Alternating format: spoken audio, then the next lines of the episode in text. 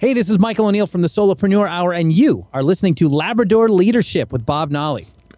Oh, that was great. Live from the RVA, this is the Labrador Leadership Podcast with Dr. Bob Nolly. The program that brings you the leadership skills that can make you the most authentic, approachable leader for the sake of your business, your team, and for you. Now, now here's Bob. Ladies and gentlemen, you've done it. You've done it. You've done it. You found your way back to the porch. Welcome back to the Labrador Leadership Podcast. I'm Dr. Bob Nolly. I'm so glad you're here. The heat of the summer, it's brutal. I hate I hate doing that. I'm sorry. Why do I start talking about the weather? That's just crazy. It's crazy. Because we have company tonight. Oh my goodness. We have company. A good friend of mine and a leadership freak in her own right is here to talk shop with me today. Please welcome to the program, Megan Morris. Megan, how are you? I'm good. How are you, Bob? I'm doing great. I'm doing great. I'm so glad you consented to come on the program. We uh we've known each other only for a short while, and we kind of bumped into each other through a contact, which would be my wife, of course, because you all have worked together. But you and I had a couple of great uh, conversations around the leadership concept, mm-hmm. and uh, so that's what brought you here. Other than a chance at stardom, I don't know. Yeah. so you know, you're you're a millennial. You're a Gen Yer. Uh, what what does the leadership concept just generally look like from your perspective, personally? Not speaking for your whole generation, but you know, how did you become interested in it? Um, I've always been a leader ever since I was a kid, whether I knew it or not. I always kind of took the initiative, um, and I liked being a role model for others. Um, okay, and then, so if you were that young, you know, what was the what was the youngest thing you remember doing? I don't know. I mean, I I was always wanted to be like the leader, like the head of whatever. I always planned all of um, my friends' get-togethers, whether it was dinner at the Olive Garden or a sleepover. I was always the one planning that sort of thing. And what happens is over the long run, then all of a sudden all the heads turn to you when something needs to get done, right? Yep. there it is. yep. They're like, Megan, when are we going to be doing something again? So from a young age, I always kind of took on that role. Um, and then and when you got into middle school and junior high and high school you started having um, you know student government and the elections and getting involved. And of course i wanted a leadership position so i always ran for those sorts of things. And i was president of um, student government in eighth grade and for the junior high. And um, when I got into college, I was on a bunch of e boards and always really involved and like to have my hands in things and get things done. So, what are those things called? They, they may not do it anymore. It was always kind of hokey. Where in the yearbook they put down what you're supposed to be superlative, senior superlative. Yeah, most likely. we didn't have those. Do you remember? Okay, good, good. I was so sad we didn't have those. My school was so big, though. yeah, yeah. You could you you would have been at the top of the stack. I don't. They didn't have them in my yearbook either, and it's probably a good thing for me because well, whatever. Uh, so when you uh, when you went off to school, you were at Syracuse. No, I was at Ithaca College. I'm Ithaca. from okay, Syracuse. excuse me. I'm sorry. Yeah. All right. So, what was like uh, life at Ithaca like? So it was very different from my high school. So my high school was really big. I graduated with 750 kids. So I was a small fish in a big pond, you would say. And then when I got to college, I was more of a big fish in a small pond. Um, Ithaca is only about 600 undergrad, or 6,000, excuse me, 6,000 undergrad. Um, well, that's and, a crowd. That's a crowd, though.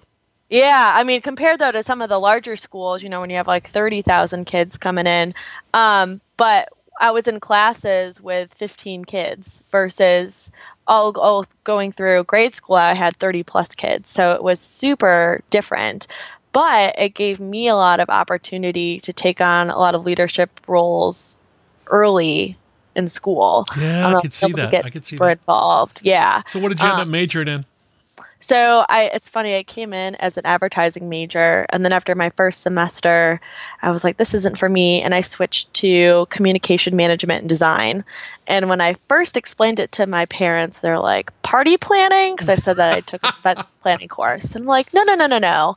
I took um, classes in leadership, uh, conflict management, um, event management. We also took classes in um, instructional design and all sorts of things. I took a class in PowerPoint. So um, it laid the basis for you know, just how to be a functional human in the workplace. Yeah, that that Um, attracted me very early. The, the the folks that listen know that you know I got a job driving buses, and then you know after doing that for six months, I was running the bus system, and I had you know drivers and mechan- and all sorts of people working for me. So I just kind of gravitated toward that as well. It's really interesting. I think it's kind of relationship driven, not the big R relationship driven, but that you're comfortable in your own skin, and you can make good things happen just through your relationships with other people. Makes sense. Yeah. I just wrote a piece, a short piece, like 300 words, that I put up on LinkedIn, and I asked the question: Is leadership dead? Is is the word just gotten too heavy? Is it does it mean oh you're in the top of the org chart or you're uh, you're having to lead a tribe somewhere or you know? But I talk about leadership from the life perspective as well. Is leadership that word? You know, too heavy for the Gen Xers and Gen Yers? Um, I think it depends on your personality. Uh, I'm very type A and extroverted, so um, I like to be out in the spotlight, and I'm, you know, I like to be around people. And I think a lot of times people look to people like me that are very outgoing and like to be out and about um, as the leaders. Um, and I think the folks that are a little more introverted um, shy away from it because of that. Um, and I noticed that a lot in college. Uh, I actually did a project. Have you heard of the um, the marshmallow challenge where you're given spaghetti sticks and Oh yeah, string go ahead. Go ahead and describe it. Go ahead. Yeah, so you're given um, like spaghetti and string and tape, and you have to build a structure um, and put a marshmallow on top. And whoever has the largest stru- or the tallest structure that supports the marshmallow wins at the end. So we put a little spin on it. We had um, folks take um, an abbreviated Myers Briggs test. And then what we did was we um, gave the people that had more of the extroverted tendencies stickers um, after we put them into groups. And we told those folks that they could not talk during the exercise. So for 20 minutes, these really extroverted folks who usually take on the leadership roles in groups could not say a word. And it was all on the folks that tend to be more introverted to lead the group. And it was really interesting because you saw those folks that had to lead, their eyes just like bug open and you know deer in the headlights like oh my gosh i, I don't know what to do um, and so i think a lot of times people in my generation see the folks that are more extroverted as the ones that are going to be the leaders just because they make themselves more vocal um, and more present and like make other people more aware of them than others not to say that folks that are more introverted can't but i think it's just how we've grown up and it's you know So, are you? Uh, what is your MBTI type? Um, I know it's funny you asked that. I'll have to look it up. I always forget what it is. I mean, I'm I'm all of my scores are very one-sided. So when I tell you what it is, I mean you could probably tell me. Oh, I'll look oh. it up too. We've talked about MBTI a lot here, and we Yeah. also talk about the introverts and how tough it is for the introverts to lead as well. I'm, you know, I'm I'm an E, but I'm just a borderline E on a normalized scale of one to hundred. I'm like just a five E. There's uh-huh. Lots of times now, my whole life, not just as I've gotten older, I, I come when it comes time to rewind, and relax. I do kind of would like to curl up with a book. But but as but as my wife says all the time, you still got a little party left in you, don't you? Because you know, at some Friday night, somebody calls and said, "There's a band playing here." I'm going, "Let's go." I, am there. I want I want to be out in the middle of it. So that's Yeah, and I found it. So I am E ENFJ and I am 91% E, 71% in Wow. N, uh 71% F and 71% J. That's a so big number. I'm very a 94 on the J. I'm also an ENFJ. Yeah. ENFJ. And they say you never change, but that's I, I don't agree with that because often you do. I was an E an ENTJ mm-hmm. when I was in the corporate world. When I moved to education and did the whole doctoral thing, I was an became an ENFJ, which is kind of interesting. Yeah, I could see that very easily. Wow. So what on the job front are you working now? Yes. What are you doing? So I am an organizational change management consultant. Well, that doesn't fit, does mouthful. it? Wow. yeah, so I work with people all day long, so it's perfect job for me. So are you work? You don't have to identify them. Are you working with a company as an employer? Are you contracted, or what are you doing? Yeah, yeah. So I work for a co- IT consulting company, um, and I contract with other businesses and help them through change, either organizational changes or implementing different systems. Wow. Well, I mean, being a contractor is that often tough? Yeah, because um, a lot of times it's it's funny. Like your badge is a different color, right? So Yeah, just from uh-huh. the get go, like people know that you're a contractor, and and some organizations you're seen as a threat because you're going to take you could take their job, um, and you're just an outsider.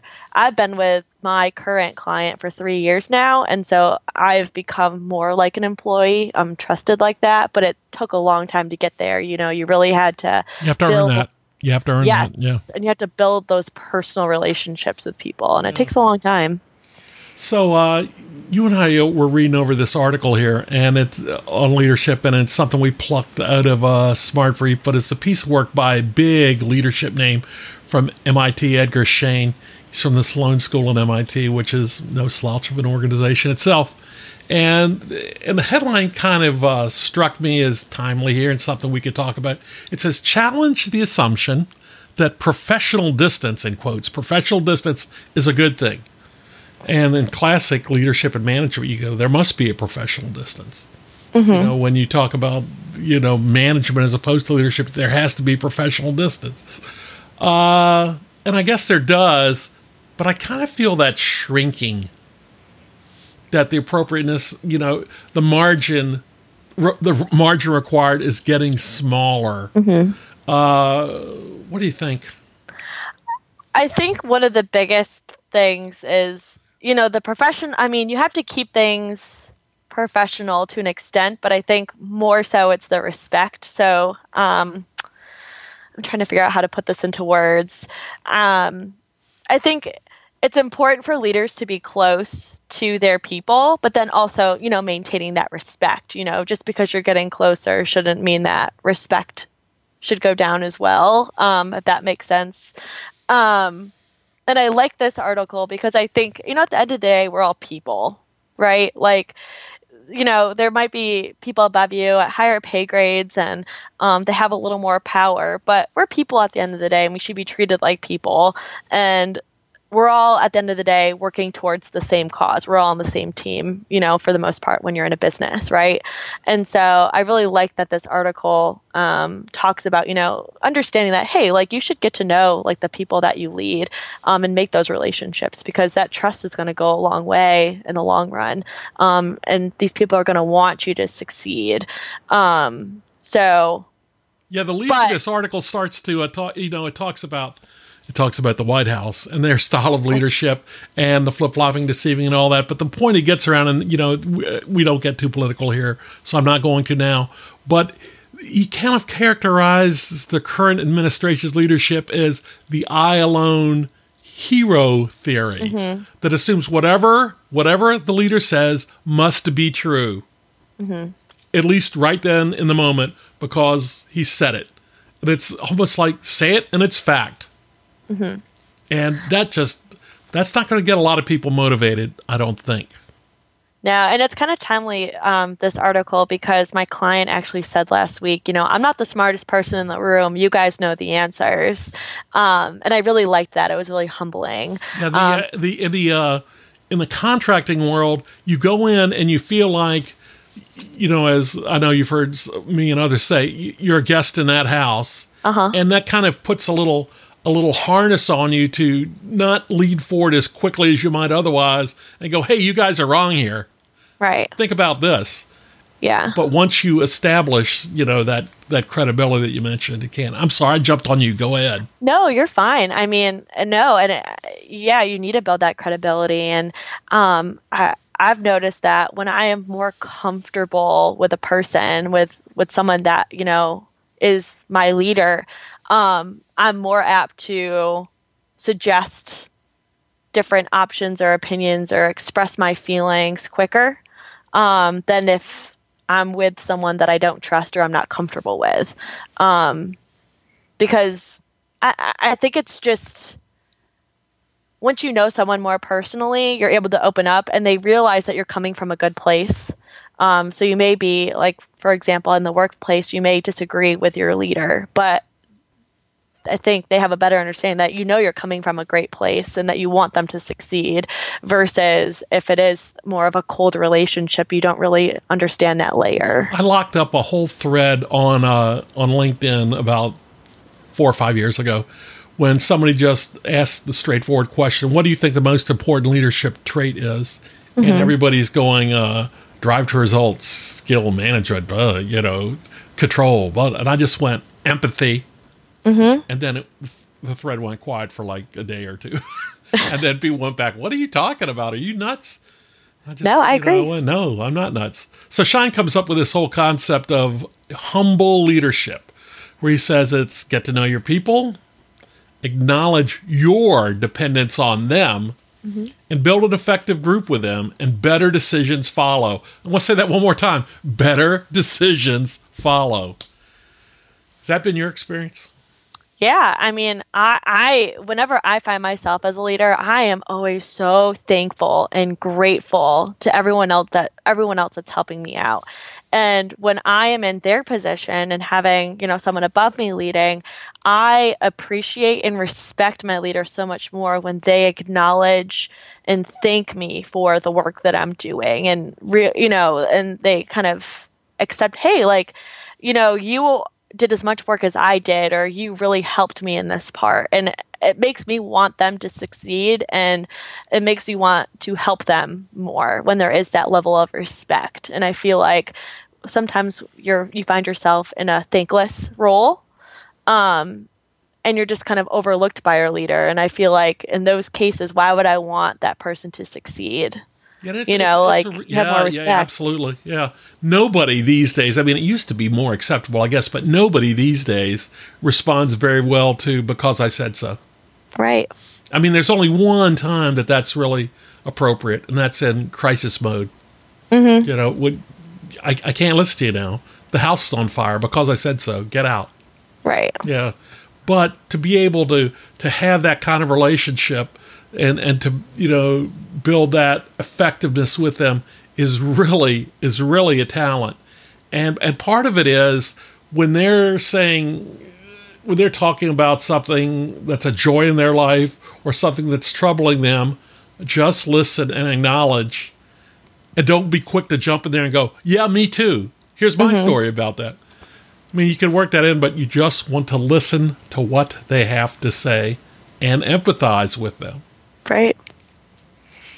Humble leadership, yeah. it's a good thing. Focus on building relationships to ensure that your direct reports and the people below them will feel psychologically safe. Mm-hmm. Coach your direct reports to build personal relationships with their direct reports. One of the greatest things I like to do, and I always encourage people to work for me to do, I went go out to your team late in the day, go pull an empty chair from the cube next to where they are, just spin it around and go, "How you doing?" And once you know people get over the the shakes and go, "Oh my gosh, I'm in trouble." No, just how are you doing? What's going on?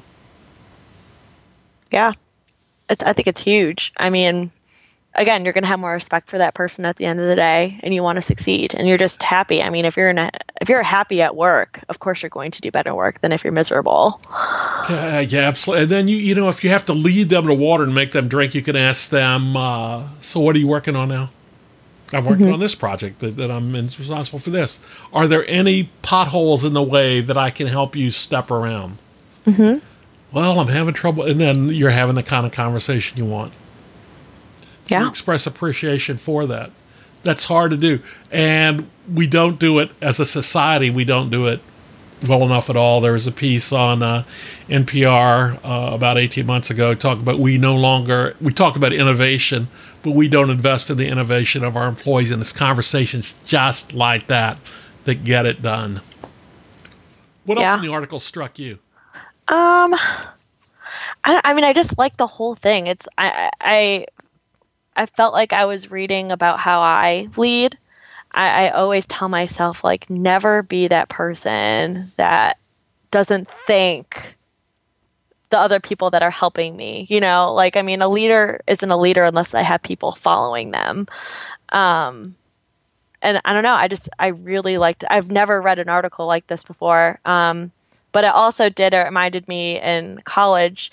Um, I took a class on leadership, and we talked about um, different types of leadership. One being being a transformative leader, and I really and I mean I think this is a hum, humble leadership. I think is another another way of saying transformative leadership, and that you know it's very people oriented. Yeah, the leadership um, theory and models just keep getting churned, and that's a good thing because that means we keep talking about them. Yeah. But transformational leadership is clearly one that's stuck, and lots mm-hmm. of things have you know fallen off of it, and humble leadership is one of them, and many others as well.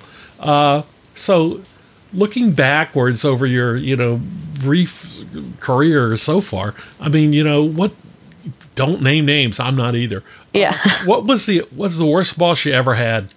What was what was the uh, what was the the knife in the back for them? What couldn't you just put up with? Honestly, it's the the the boss that does not thank you for or acknowledge that you're doing a great job. I mean, I don't need like a pat on the back every day, but just every once in a while a thank you. And um the boss that says, I need this now. Um, I think there's like always a kinder way, a more humble way of saying that. Again, it's a person on the other end, not a resource. And being called a resource in the past is not a really great feeling because at the end of the day, like I kept keep saying, you're a person. And I'm sure you, I mean, you have done contract work too, and I'm sure you've probably had that same um, experience of being called a resource versus being considered a person. Yeah, it depends on the organization. I've, I've been yeah. in places where you are, you know, virtually a full time employee and a member of the tribe in uh-huh. every way they can possibly include you, that they're allowed to, blah, blah, blah. And other places where it's, it's tougher. Mm-hmm. It's tougher. Yeah. So, I mean, at the end of the day, I mean, having a boss that just is interested in you and like invested in your um, success as much as I'm invested in theirs is like the best relationship. Um, and I have that right now. I feel like with with my current situation, and it's awesome. Sweet. I hope a lot of people listening can say that yeah. as well. All right, let's let's talk about the other end of the line then. What the best yeah. boss you ever had, whether it's the current one or or somebody else in the mm-hmm. recent past. You know, what has been the golden thing for them? Um, someone that just, I mean, they trust you.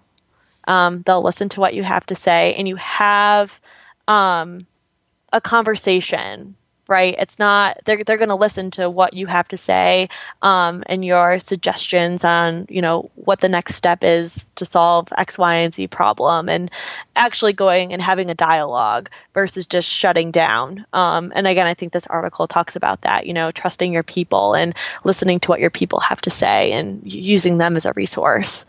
Um, and I've had that experience, and I think it's great because I think both sides of the party um, learn from each other um, and succeed. So, Schein, the last word here says challenge the assumption that professional relationships, excuse me, I'm going to do that again. challenge the assumption that professional distance is a good thing. We know how to manage closeness and space with our friends and relatives. Bring mm-hmm. that knowledge, bring that skill that we develop starting early in our childhood with you to work every day. Humble mm-hmm. leadership means that you consciously bring personalization into the workplace. Try it and see how others around you respond. Good mm-hmm. advice, mm-hmm. no? No, I agree. And I, th- I think the one caveat though is is that you know, na- and nowadays in the workplaces, especially in mine, um, it's a lot more casual. Um, and in my experience, uh, I'm starting to see that people do have closer relationships. So it's, I, I think it's totally fine to personalize the workplace, but still, you know, keep a level of respect and realizing, hey, this is the workplace. This isn't, you know, the local bar or whatever. Because sometimes you see it go that far. Um, and I think my generation might struggle at times with that distinction. Um, I think because we're we're we're in the middle of this transition. Most of the folks that we work with have you know this past life where they had to wear the suit and tie every day and they're learning how to Oh, yeah, wear that was horrible. jeans That was terrible. right Yeah. i've never had to i mean when i when i um, graduated college i bought two blazers have i touched those two blazers in the last three and a half years no Still in the dry cleaning bag. Yep. yeah like i don't have to dress up so um, it's a very different work world than what i had grown up expecting to be in um, so that's the biggest thing you know is uh, knowing i think the most important skill you can have these days in the workplace is knowing how to be personal like this article says but at the same time re- maintaining that respect and acknowledging this is a professional workplace and i think once you strike that balance you're you're golden Megan Morris will let that be the last word. Hey, guess what? You're now a regular here. This means you can come back anytime. awesome i'm happy to come back anytime. Thank you so much for joining us. Uh, people want to reach out to you in the uh, in the intranet world. Where uh, where can they find you? um, you can find me on linkedin um, what is my name on linkedin it's megan e morris on linkedin Megan so Morris you on me there. LinkedIn. I'll link you up in the short notes there as well. Thank you very much, ladies and gentlemen. You've been listening to Labrador Leadership with Megan Morris today. This is Dr. Bob Nolly. Take care of each other. See you next. Thanks for listening to the Labrador Leadership Podcast. For the sake of all the special people in your life that deserve you to be the best leader you can be, connect with us on our website at LabradorLeadership.com, on Facebook at Labrador Leadership, and on Twitter at Lab Leadership. Now, here's a final thought from Bob. Many thanks to Megan Morris for being here tonight. Uh, please reach out to her and let her know what you thought. Hope she comes back again. Here's what I want you to do go to the LabradorLeadership.com website and click on the button that will get you my free MP3 on the leadership secret. It, it will change your life. All right, everybody, take care of one another. See you next time.